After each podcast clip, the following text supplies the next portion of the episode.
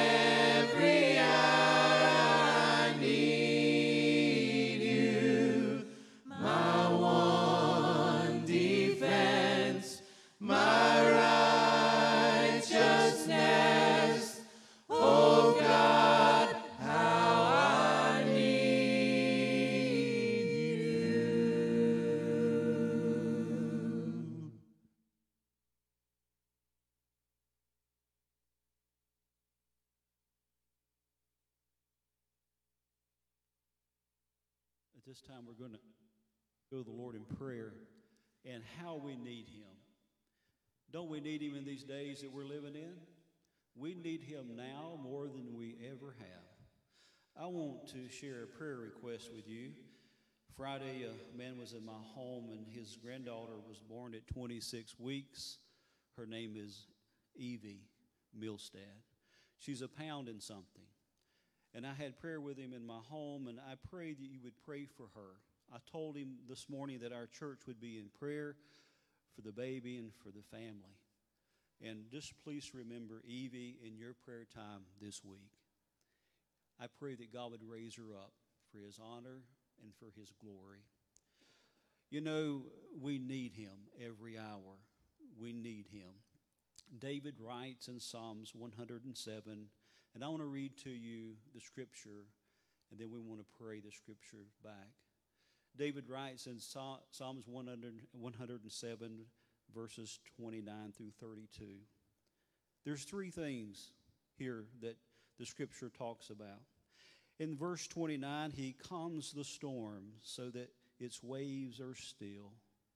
Aren't you glad that God calms the storm? David said, God calms the storm. So we're to pray in the storm. I don't know what you're facing in life, but God does. So pray in the storm. And then in verse 30 it says, And they are glad because they are quiet. The, the waves become quiet. So he guides them in their desired haven. So we pray through the storm. Not only do you pray in the storm, but you pray through the storm. And then the last two verses are these in Psalms 107, 31 through 32. Oh, that men would give thanks to the Lord, for he is good. Isn't God good? He helps us in the storm, through the storm. Oh, that, that would, oh, that men would give thanks to the Lord, for he is good, for his, for his wonderful works to the children of men. Let them also exalt him also in, in the assembly of the people, and praise him in the company of the elders. What's David saying? Not only we're to praise him in the storm and through the storm, but we're to praise him after the storm. We're to give thanks in this assembly this morning and to praise him for who he is and for how he is faithful to help us through life. Let us pray together. Father, this morning, we're so grateful that you calmed the storm. And God, that you help us to pray in the storm. And God, that you hear and you answer prayer. I pray for little Evie this morning. I pray that you'd raise her up for your benefit and for your honor and for your glory and for the fulfillment of your kingdom That you'd use her as a testimony to your great and your goodness. And Father, this morning, we want to thank you that you're a God who helps us to pray through the storm. The Lord, that you bring calmness and peace and comfort. And God, that you're a God who's there with us and you're a God of all comfort. And we thank you for that. And then, God, we praise you after the storm. Because you're a God who hears and you answer prayer. And you care for us and you love us so deeply. You give yourself for us and you desire to walk with us and through us. And Father, we're here to praise you. We're here to praise you because you're the altogether lovely one. You're worthy of all praise and honor and glory. And Father, we just come here to seek you. We come here to praise you. We bow before you and worship. And Father, we pray that we would see our greatest need this morning. Lord, I need you. Lord, our country needs you. Our community needs you. The church needs you. I pray you'd pour out your Holy Spirit and have the preeminence here this morning and throughout our land in Christ's name. Amen. You may be seated.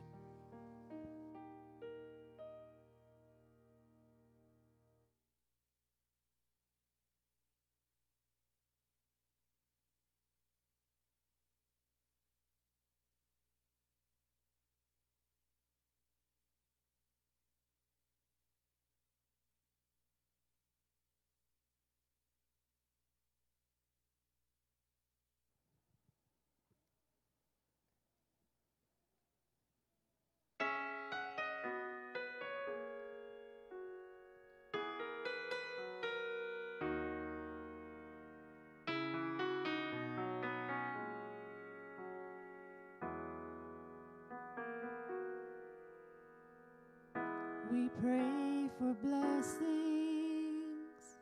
We pray for peace. Comfort for family. Protection while we sleep. We pray for healing. For prosperity.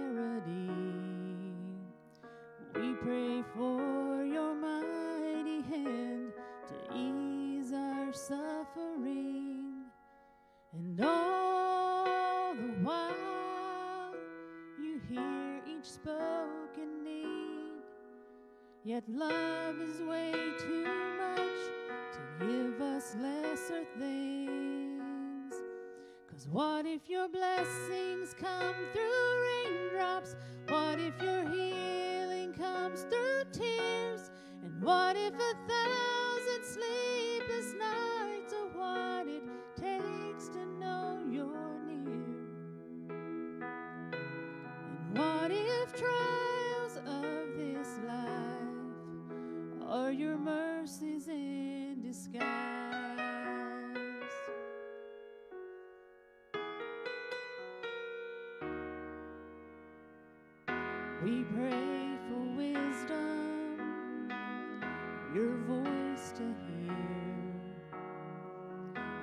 cry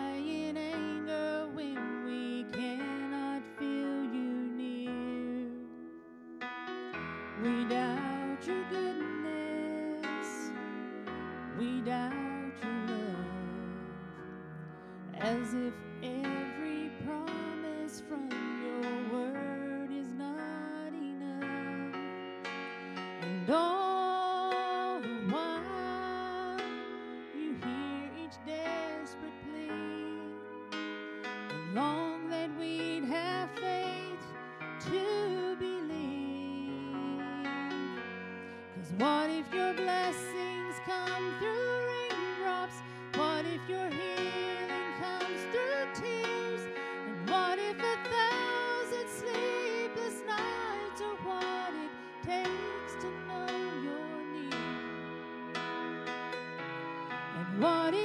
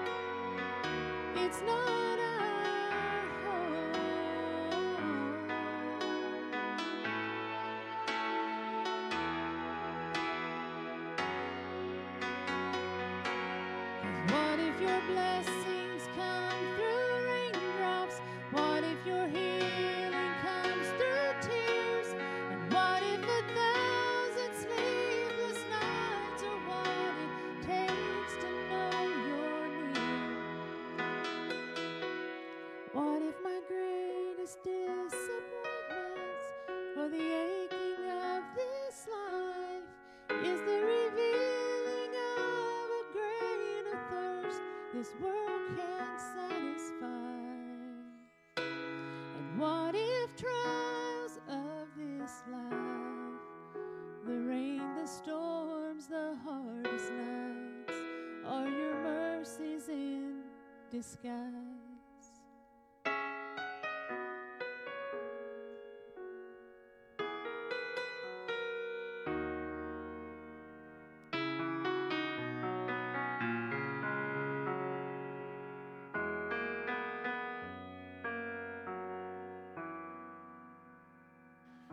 Kayla. If you have your Bibles, I'm going to ask you to stand with me and turn to Romans chapter 8. We're going to talk about the Holy Spirit again this week.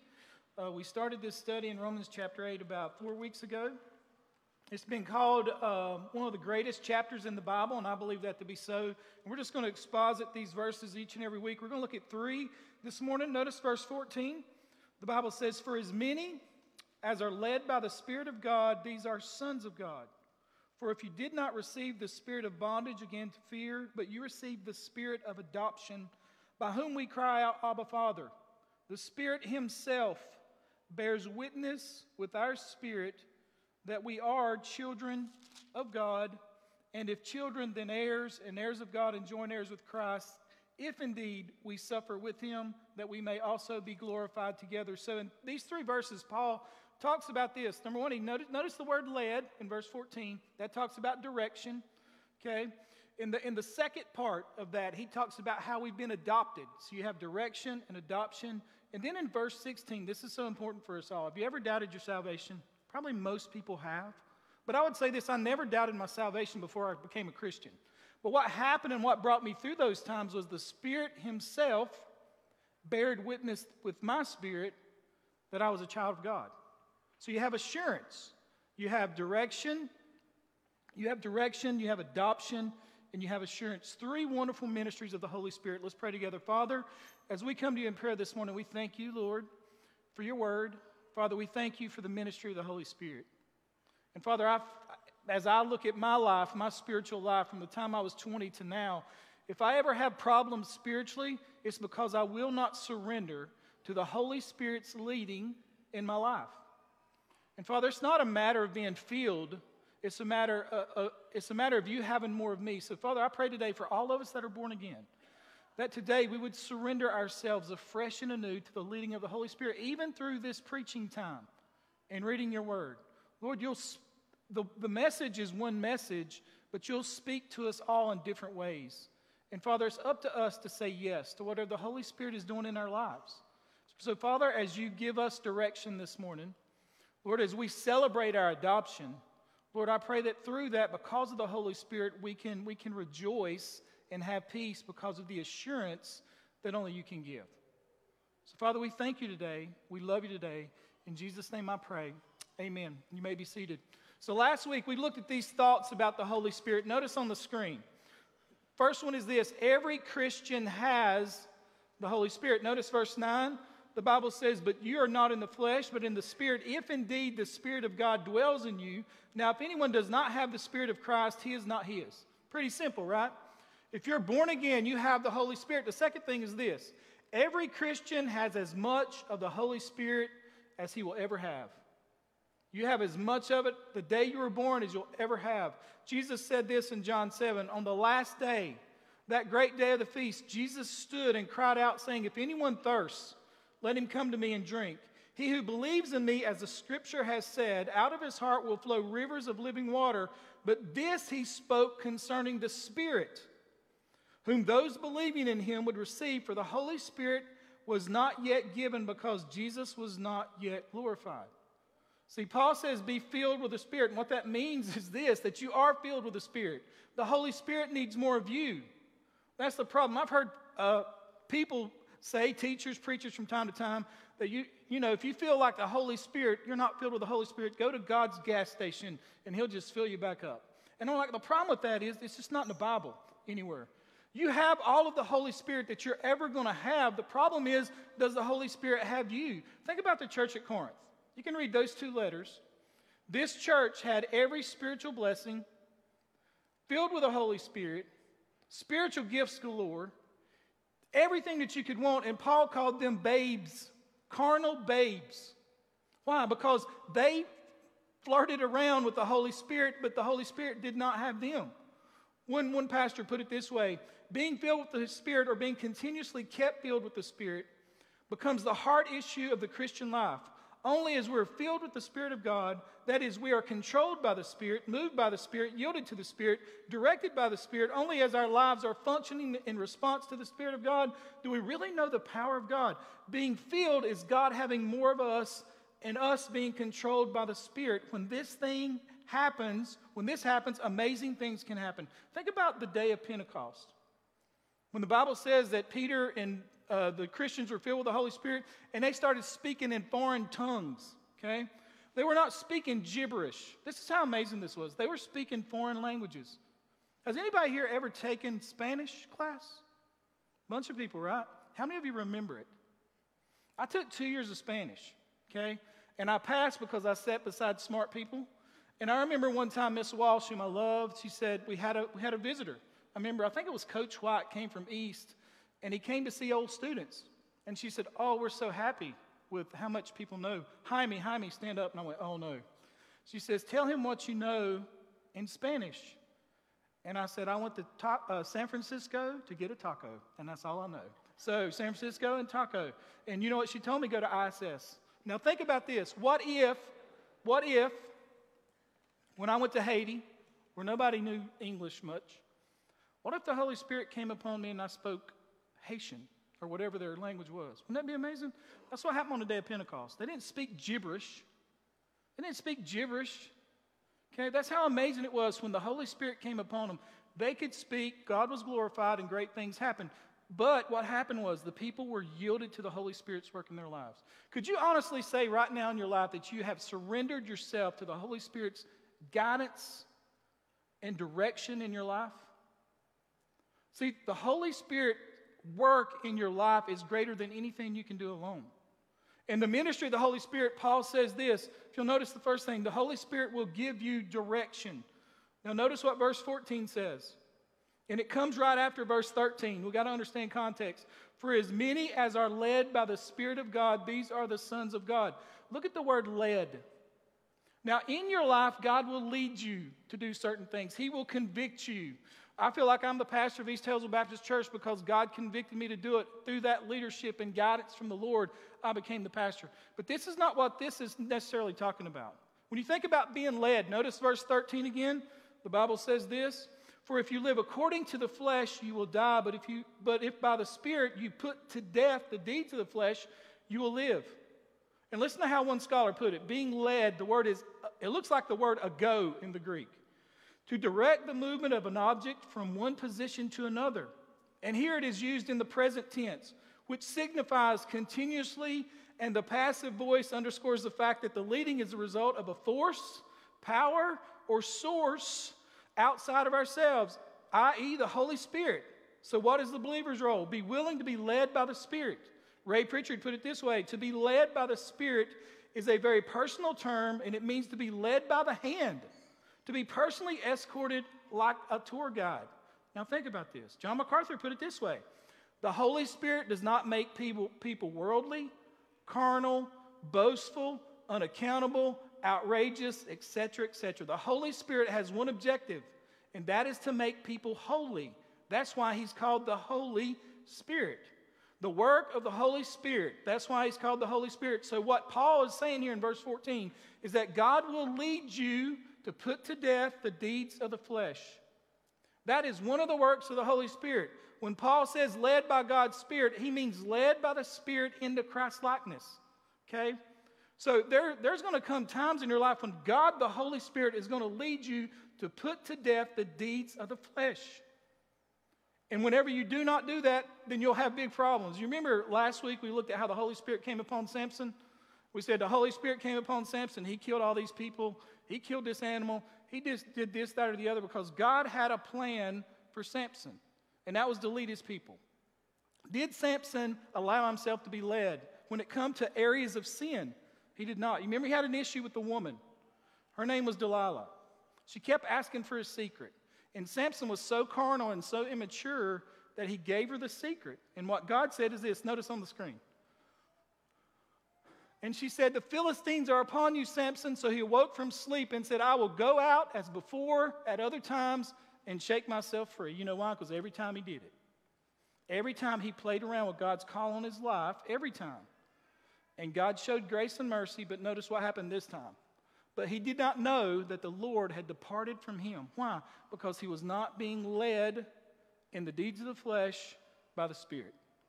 How much are you missing out on in your spiritual life because you will not allow the Holy Spirit, who will take you by the hand and show you where to kill the, de- the deeds of the flesh? If I'm being led by the Spirit, if I'm being led by the Spirit in this way, I will not yell at a referee. Amen? If I'm being led by the Spirit, if I'm being led by the Spirit, if I'm surrendered to the Spirit in Alexander County, listen to me because I get tired of counseling y'all over this. You will not flirt with the married person at work. And all God's people said, Is that not putting to death the deeds of the flesh? It was about time some, some people started doing it. Amen. If I am led by the Spirit, I will not rob God, will I? If I'm being led by the Spirit, I will not gossip about others. If I'm being led by the Spirit, I will not consistently miss church and I will not uh, put aside the reading of God's Word if I'm being led by the Spirit. See, a lot of people won't be led by the Spirit until God gets in their business. Are you, are you going to be led by the Spirit or are you going to be like Samson?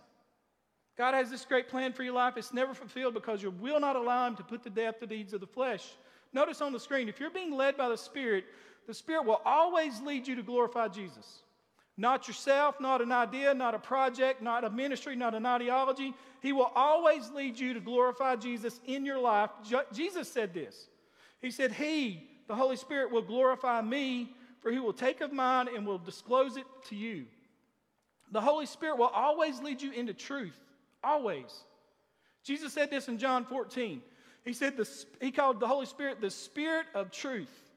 Notice the third thing the Holy Spirit always leads you in the way of understanding and applying Scripture. Have you not heard some bad theology in Alexander County? Where does that come from? It doesn't come from the Bible, and it doesn't come from the leadership of the Holy Spirit ever. Jesus said, God, the Holy Spirit will always lead you to obedience, faithfulness, and conform to the image of Christ through His Word. And then the Holy Spirit always leads you to more and more dependence upon the Father so that you become conformed into the image of His Son, Jesus Christ. Do you know who your, the discipler is in your life? It's the Holy Spirit. Now, you can come to church and hear sermons, and that's, we should.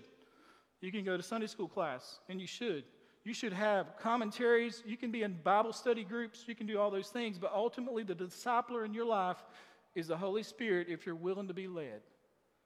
See, the biggest problem in my life and in your life is we're not surrendered to this type of leadership of the Holy Spirit. It's the answer to every problem you have, spiritually speaking. You will never put to death the deeds of the flesh, and mine's different than yours, unless you're willing to be led by the Holy Spirit. One of, one of, one of the most helpful things you can do for your spiritual life today is this just say yes to the Holy Spirit's leading in your life. He will point out what's wrong in your life. You don't need a preacher to do it, you, you don't need an accountability partner to do it. You just, the Holy Spirit will show you and lead you into holiness because He is called the Holy Spirit. And then the second thing that the Holy Spirit does, we celebrate the fact of adoption. Notice what verse 15 says For you did not receive the spirit of bondage, bondage again to fear, but you received the spirit of adoption, by whom we cry out. Notice these two words, Abba, Father, which would have really shocked a lot of Jewish people. Now, when you think about adoption, we know what adoption is in America. The Jews had no concept of adoption. So, almost every scholar believes that when Paul wrote about adoption, he's talking about the adoption process that the Roman government, had, and it really applies to our spiritual life. Now, listen to this. Notice on the, notice on the screen the three things that applied to a, a Roman adoption ceremony. The adopted person lost all rights in his old family and gained all the rights of a legitimate son in his new family. In the most binding legal way, he literally got a new father. Isn't that amazing? Think about your spiritual adoption when I read this. The second thing is by law. The old life of the adopted person was completely wiped out. For instance, all his debts were canceled. Aren't you thankful that God don't bring up your past? And that your old life, even though a lot of people may remember it, God does not. Isn't that a blessing? It's wiped out forever. In this ceremony, the adopted son received the right to carry on the name of his new family as well as share in the family's inheritance, which Paul talks about in verse 17 here. We have been adopted by God the Father. Listen to what MacArthur says. In the mind of Paul, we have entered into the very family of God. We did not deserve it. God, in His amazing love and mercy, has chosen lost, helpless, poverty stricken, debt laden sinners and adopted us into His own family. In doing so, our debts are canceled, and the inheritance of heaven is our own. That's why I notice what Paul says in verse 15. We cry. Look at the word cry. That means to scream. That's what it means. You remember when the demons saw Jesus and they cried out and said, What, what do you have? What do we have to do with thee? Our time has not yet come. They were screaming. Paul says you can scream out to Abba, Father. Notice the word Abba. The name of God was so holy that a Jewish scribe would not write, he would write the Bible get to the word God, Yahweh, however it was listed, and then he would wash his hands, get a new pen, write the name, wash his hands, and then write the rest of the sentence. They would never say Abba, Father. You know what that means? Daddy. It, they had a word the Jews did. You had the word Abba. If a young child was saying it, that meant daddy, or Ema, which was mommy. Daddy or mommy. And what Jesus is saying through Paul here, and Jesus said it himself, is that you have the right because you're adopted to call God your daddy or your father. Daddy or father. Jesus always addressed God as Abba or Father, always. It was totally new for a Jewish person to hear that. It was almost sacrilegious to them because it's almost like, how can you know him that well? The only time Jesus never used that word was when he was dying on the cross and he said, My God, my God, why have you forsaken me? You see, the Jews, the wonderful part was their reverence from God. The sad part was their distance from God. And Jesus says, No, you've been adopted into the family. He is your heavenly Father. Some of them would translate the way Jesus prayed to, the, to saying this My dear heavenly Father. If you receive Christ, you are adopted into the family. Wonderful news. And when you pray, you can say, Father, every time. And I would say this if God is your Father and God is my Father, that makes us what? Which means your spiritual family will last forever. Listen to these three things that this means. First, it means this adoption means that you have a new family. The old family is gone forever, the old master is gone forever, the old name is gone forever. God is your Father, the Lord Jesus is your Savior, and the Holy Spirit lives within you. Not only that, but adoption means that you have a new privilege. Listen to what one scholar said. If you've been adopted into God's family, you have the same right as the oldest saints of God. You have the same rights as Moses. You have the same rights as Paul. You have the same rights as Daniel. You have the same rights as Peter. Isn't that amazing? He goes on to put it this way Everyone who comes into the family of God comes in the same way because the ground is level at the foot of the cross. He only has one class. Everyone in God's family has a gold card standing. Everyone is born again. Everyone has full rights. Everyone is at the head of the class. Everyone comes in at the best possible level. No other family is like God's family. And then the final thing is this adoption means you have a new responsibility. And what is that? To carry on the family name. Carry on the family name. When I was a youth pastor, I would try to scare students because they were all bad, most of them. They never listened. I'd always tell them this if you get in trouble, tell them you go to Tri City Baptist Church. Don't tell them you go to blah, blah, blah. No, I'm just kidding. But you know, I would tell them this is, this is how I get students to listen. I'd say, listen, you're not only representing your church today, but you're representing me. I'm a youth pastor. Okay? And if you, if you go in here and you act up, it's not only a bad reflection on God, of course, your church, but it's a bad reflection on me. I mean, do you want to make me look bad today? Well, of course, most of them did. But I try to put that, listen, you're representing God the Father, right? Everywhere you go, uphold the family name. Your family name is only as good as you are. I used to tell young guys when they'd go to jail, those weekends, and people would bail them out, I said, listen, do you realize how you're making your mom and dad look? Do you realize that? They're good people. Your name is a good name. And what you're doing is you're just, you're just really placing a black eye on your family name, and your family doesn't deserve that. See, you have a new responsibility. When you leave these church doors, you represent God the Father, and He's your Father. He's your Father at work tomorrow, He's your Father. He's your Father, whatever you do, He is your Father. Do you trust Him as your Father? Isn't it a blessing to be adopted into the family of God? You have the same rights and privileges as any saint you read about in the Bible. There's no family like His. There's no family like his. And the final thing is this assurance. This is so, this is so important. We'll close with this. Notice verse 16. The Spirit Himself, look, look at these words bear witness. Wonderful word. Uh, one scholar put it this way this means to pro- provide credible supporting evidence to one's case by giving testimony or testifying, to show to be true, to give evidence in support of, to stand up and say, I testify what this person says is true. And one scholar says God knows believers need this support in regard to the assurance of their salvation, and he makes the point abundantly clear. William Barclay put it this way Barclay writes Paul uses another picture from Roman adoption. He says that God's Spirit witnesses with our spirit that we really are his children. The adoption ceremony was carried out in the presence of seven witnesses. Now, suppose the adopting father died and there was some dispute about the right of the adopted son to inherit. One or more of the seven witnesses stepped forward and swore that the adoption was genuine. Thus, the right of the adopted person was guaranteed and he entered into his inheritance. So, Paul is saying is that the Holy Spirit himself, who is the witness to our adoption into the family of God, bears witness with our spirit that we are children of God. Look at the word children. He could have used the word sons. He uses children and sons interchangeably. The word children means to bear the nature of somebody else. And what the Holy Spirit will say this this is important, okay? Especially if you doubt your salvation. You bear your father's nature, you're his child. I got saved in October 30th, 1990, and I went to church almost every day that I could. I listened to all kinds of preaching. I just in church all the time.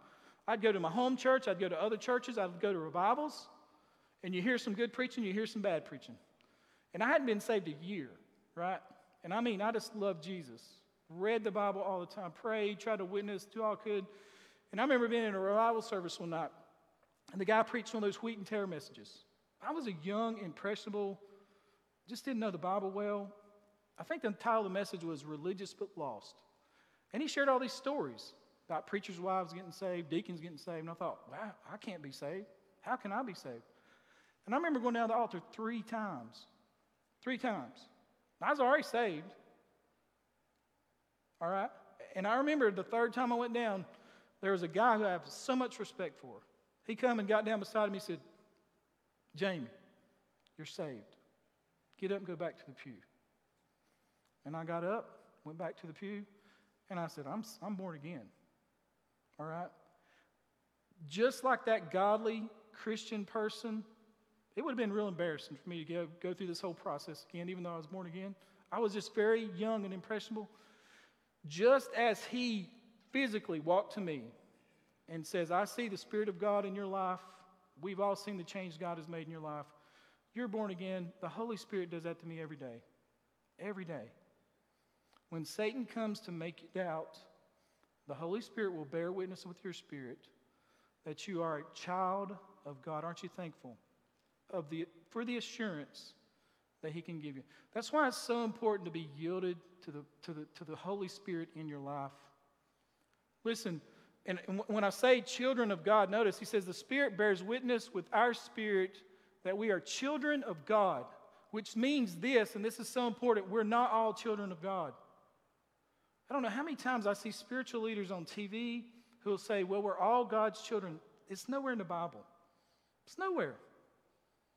It is nowhere in the Bible where it says we're all children of God. Jesus did not affirm that at all. As a matter of fact, notice on the screen in John 1, very first part of John's gospel, notice, but as many as received him, you have to receive him for who he is the resurrected Christ, the Messiah, the only way to salvation.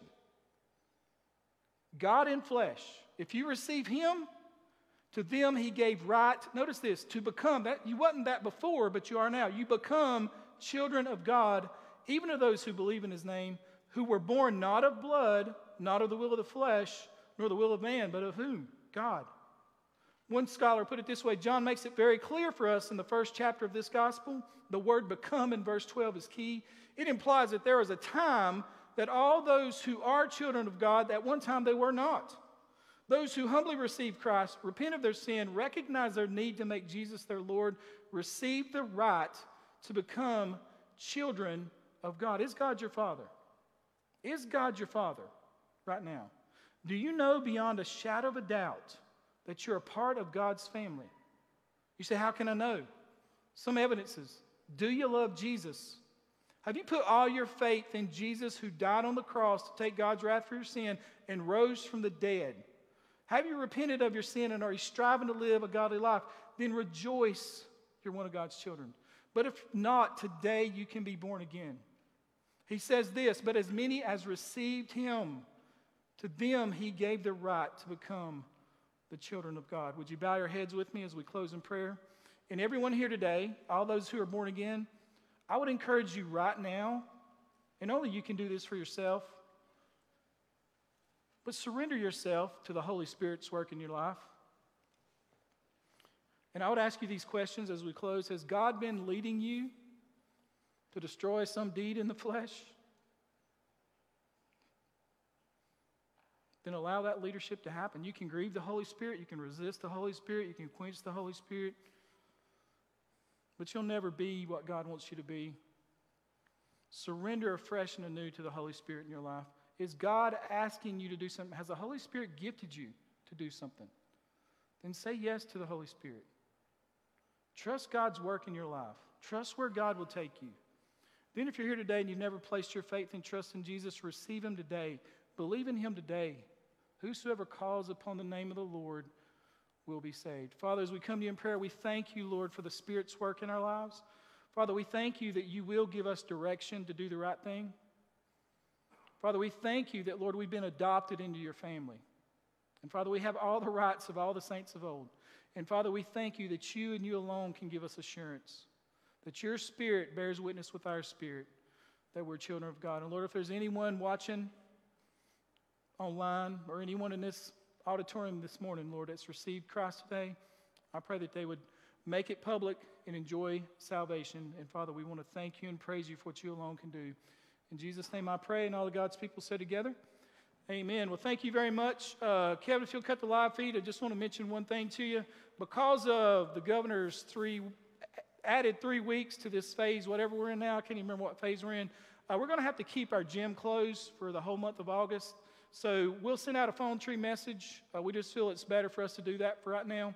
But please don't be mad. We know that a lot of you have called and you've signed up for the gym and, and different various parts of the church, but we just feel like for us right now it's something that we're going to have to do.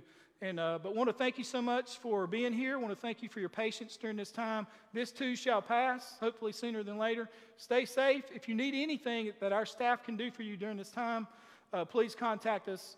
Uh, also, want to mention a couple things too before you leave. The Lambert family, please pray for them. Jimmy passed away last week. Uh, Mark and I went and spent time with Amy and Shirley and Jimmy. Very tragic. Jimmy and his wife died within six months of each other. They have a 13 year old son, 11 year old son. They live in Durham, so please pray for them.